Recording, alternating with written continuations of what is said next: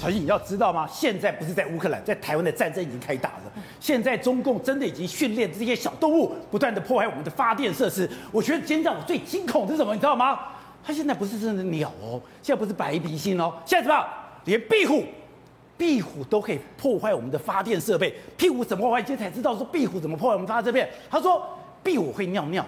壁虎的尿尿会让我们停电。是的，宝杰哥，我们家家户有看过壁虎，可是我们都不知道原来壁虎这么可怕。啊、原来壁虎它总共连壁虎都可以用了。在变电箱里面，如果尿尿的话，整个大湖草莓镜你都不用看了。为什么呢？因为大湖草莓镜它的这个灯真的有壁虎。对，都故障了。他怕你不相信，真的拍壁虎给你看。你看那个交通号志故障了，我们是不是有可能就会出车祸嘛？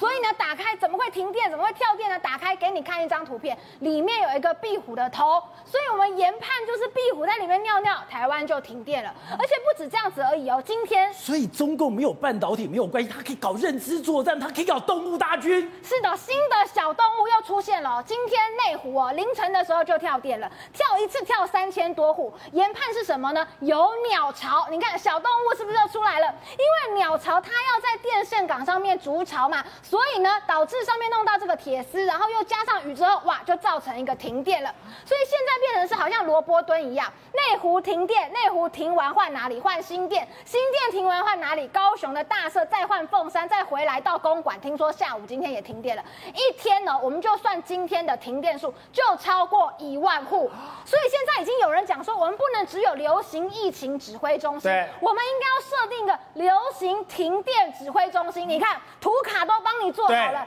右边下角可以看到这是网友做的图。他说什么呢？每天哈停电的次数四次，有两次呢是因为动物不乖，一次呢是因为这个雷神索尔不乖，电打下来嘛，雷电打下来。但最关键的字是什么？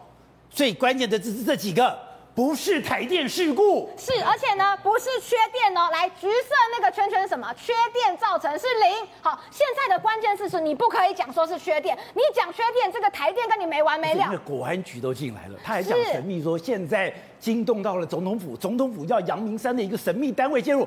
阳明山这有个神秘单位叫国安局啊，不要吓我了。是，所以我们就在想啊，现在国安局是怎样？你看，你现在告诉我们的都是什么小动物嘛？有白鼻心，有鸟类，有做鸟巢的，还有壁虎。我们要出动阳明山上面的国安局，该不会你就要来搜索这些小动物？而且这些人要学着抓蛇了。是，后面有没有第五纵队？哈，所以这件事情就变得非常荒谬。网友就做了很枯手的东西，就说我们现在难道是停电生友会吗？哈，到底是哪一只鸟在搞这件事？可是哦，我们说。认真的，现在看到俄乌的这个冲突之下，很多人就认为能源政策真的是国安问题，而且西方世界、欧洲他们都在转了。举一个最跟台湾很像的例子，叫比利时，他们二零零三年的时候就入法，入法说我们二零二五要非核家园。比利时也有非核家园，是时间表还跟我们台湾一模一样。可是经过这次的战争，他们发现不能把这么多的能源堵在天然气上面，所以一场战争让我们看到能源的重要性，而且欧洲国家都已经不再那么顽固的只相信废核，而是如何有稳定的电源。